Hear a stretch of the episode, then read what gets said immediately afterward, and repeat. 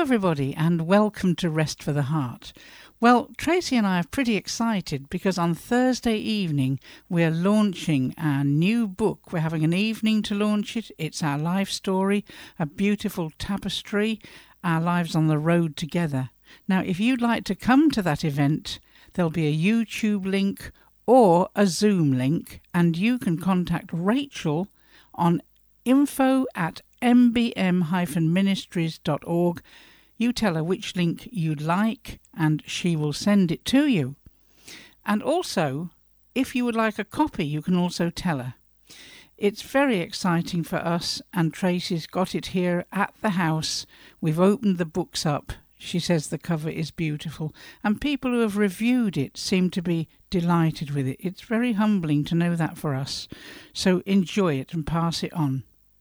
So, Rest for the Heart this week is rather challenging. Quite a few scriptures that make us really think because it's about the words we speak. We can all say things that ruffle others' feathers without even realizing we've done it. Things just come out of our mouths sometimes, don't they? So here we go.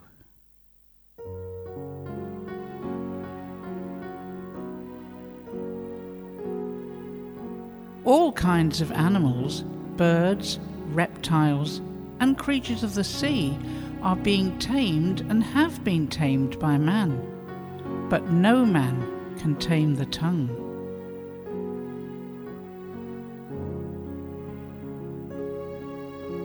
Death and life are in the power of the tongue, and they who indulge in it shall eat the fruit of it.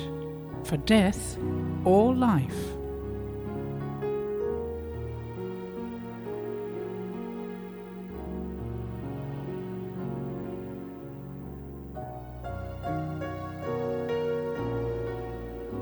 With the tongue we praise our Lord and Father, and with it we curse men who have been made in God's likeness.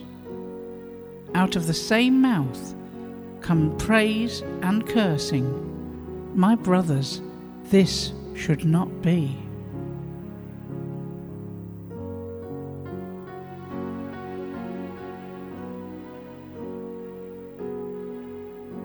But I tell you that everyone will have to give account on the day of judgment for every careless word they have spoken.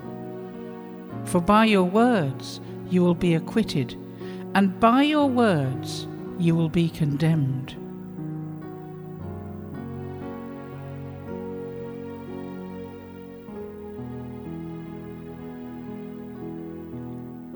You're familiar with the commandment that the older generation was taught do not murder, or you will be judged. But I'm telling you, if you hold anger in your heart towards a fellow believer, you are subject to judgment.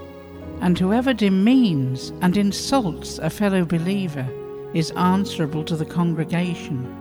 And whoever calls down a curse upon a fellow believer is in danger of being sent to a fiery hell.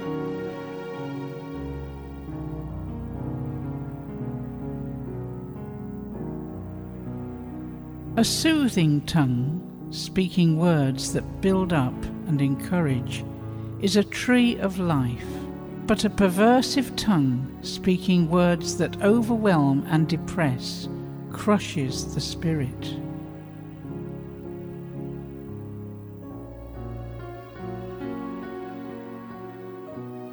A gentle answer turns away wrath, but a harsh word stirs up anger.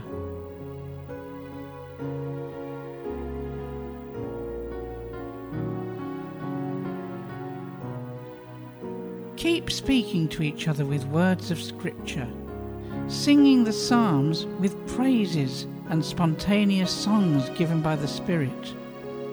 Always give thanks to Father God for every person He brings into your life, in the name of our Lord Jesus Christ.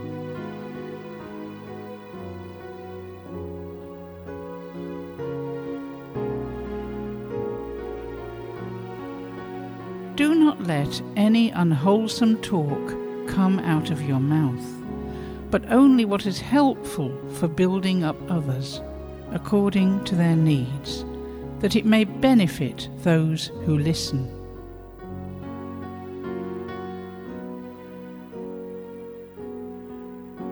And never let ugly or hateful words come from your mouth, but instead let your words become beautiful gifts that encourage others. Do this by speaking words of grace to help them.